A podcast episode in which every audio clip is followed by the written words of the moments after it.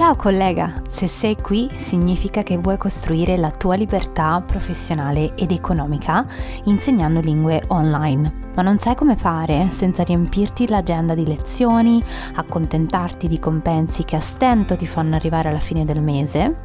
Worry not, perché sono qui per aiutarti ad attrarre nuovi studenti tramite i social e vendere servizi online che ti rendano soddisfatta anche a livello economico. Perché farlo? Beh, immagina di poter portare il tuo lavoro con te in giro per il mondo, da Praga, Parigi, Lisbona, Londra, fino a New York e Los Angeles, e dedicarti anche ad altre attività che ti rendono felice, esattamente come sto facendo io ora. In questo podcast troverai tutte le strategie che ti servono per imparare a venderti senza snaturarti e costruire l'indipendenza che tanto desideri.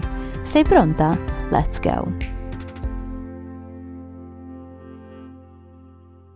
Collega, ciao!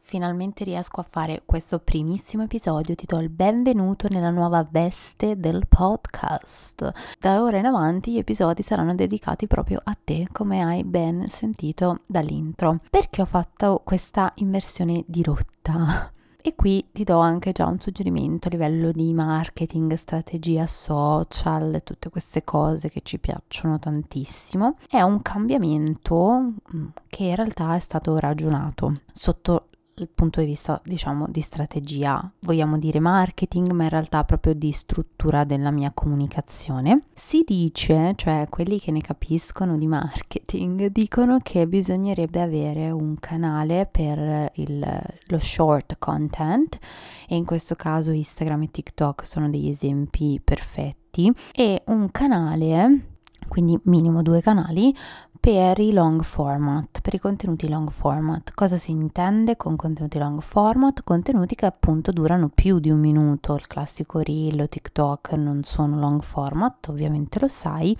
Quali sono però i contenuti long format? YouTube ovviamente agevola molto il long format. Anche gli utenti sono abituati a stare lì davanti a guardare un video per più di un minuto, due minuti, anche se anche lì l'attention span si sta riducendo. Comunque eh, i miei contenuti su YouTube che vanno meglio e YouTube lo lascerò per l'inglese sono i vlog che sono anche abbastanza lunghi, quindi c'è proprio l'utente abituato e vuole fruire quel tipo di contenuto così lungo.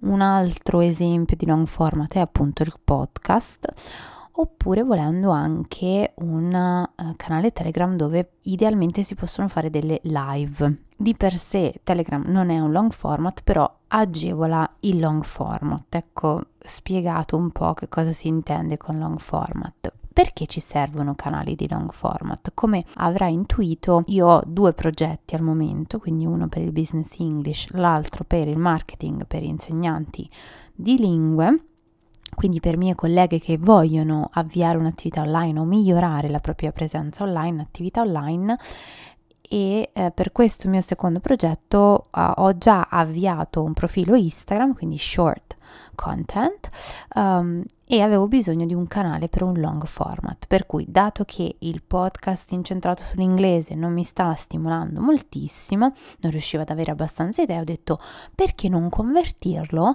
in un podcast per insegnanti.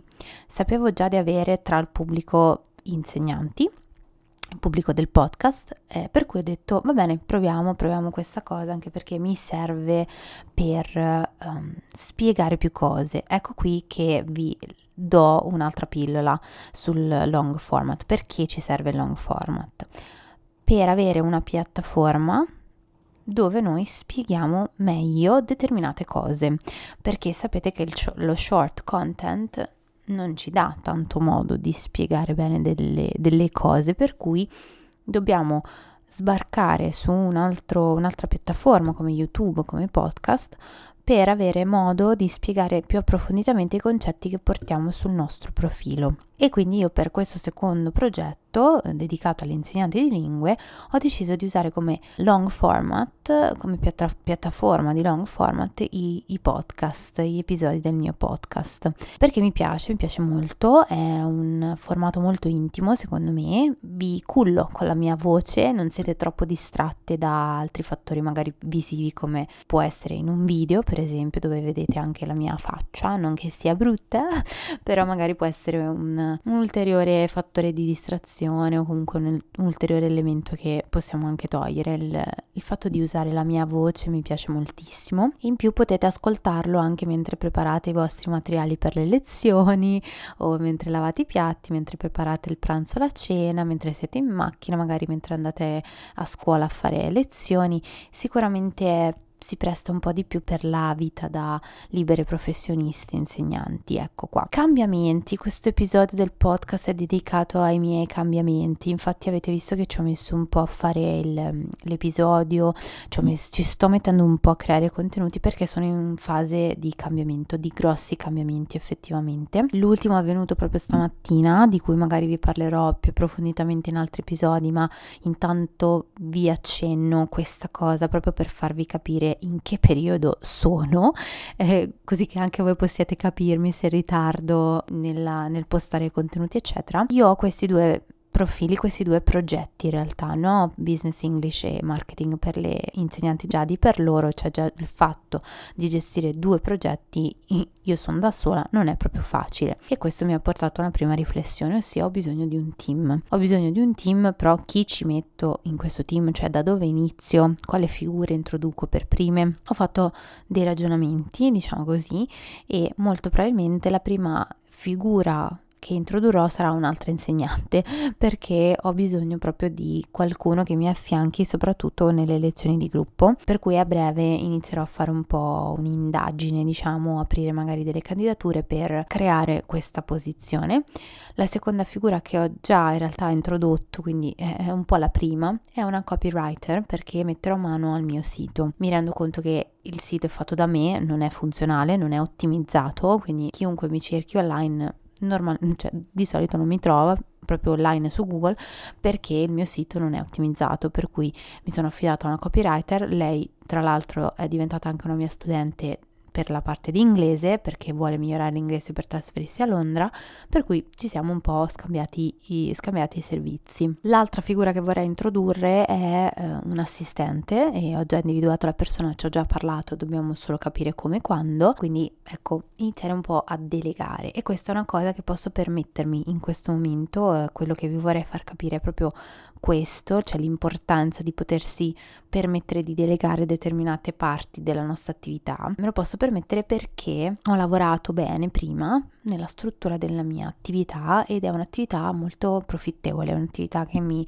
dà da mangiare ogni mese, anche più del necessario, cioè riesco anche a mettermi da parte un budget e riesco anche a togliermi degli sfizi. Io quest'anno ho viaggiato molto di più rispetto a qualsiasi anno addietro, insomma, cioè mi sono fatta praticamente quattro viaggi finora e ho anche ancora due mesi per cui idealmente potrei anche farmene un altro. Per cui il fatto di avere una struttura solida mi sta permettendo di poter fare determinati ragionamenti, cioè di poter ragionare in termini di team, di poter ragionare in termini di cambiamento, cioè di rivoluzione di un'attività che finora è andata bene ma che necessariamente deve crescere, perché io sto crescendo, le mie competenze stanno crescendo, anche i miei sogni stanno crescendo, per cui se ho i mezzi è giusto che io lo faccia anche per dare un servizio migliore, per essere più presente, per essere presente in una qualità maggiore. Per cui questo è il tipo di cambiamento al quale mi sto affacciando cominciando, mi fa molto paura ovviamente perché è una cosa nuova, non, non, l'ho mai fatto, non so come si fa, non so se sarò brava a delegare. Per fortuna posso confrontarmi con altre mie colleghe che stanno attraversando più o meno lo stesso momento, lo stesso scoglio, ecco, se vogliamo chiamarlo così, e confrontandomi con loro ho normalizzato molte delle mie paure, la paura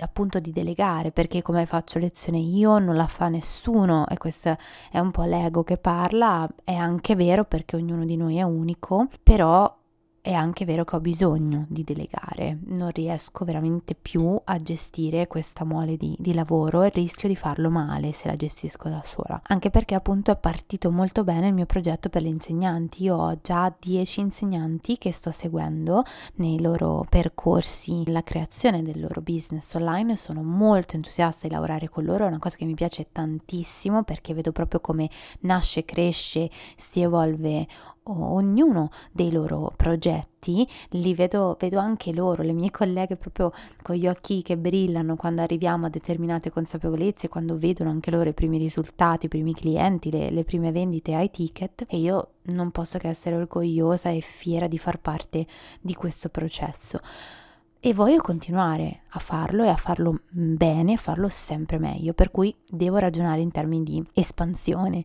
e l'espansione implica anche creare un team oltre che una qualità migliore dei contenuti, dei servizi, eccetera, eccetera. Per cui cosa posso lasciarvi da questo mio momento di grande cambiamento che possa essere d'aiuto anche a voi. Cosa ho fatto per rendermi questo, questa transizione più facile? Innanzitutto mi sono confrontata molto con persone che sono nella mia stessa situazione ma anche più avanti di me per chiedere un parere, per capire come affrontare determinate scelte, come affrontarle anche in maniera saggia, senza fare passi più lunghi della gamba. Mi sto confrontando anche con il mio psicologo, non ho mai fatto mistero di, del fatto che vedo uno psicologo regolarmente e abbiamo affrontato anche molti miei blocchi da questo punto di vista, quindi il fatto di essere oneste con noi stesse aiuta moltissimo in momenti di così grande caos. Il caos portato dal cambiamento è assolutamente normale. Mi sono formata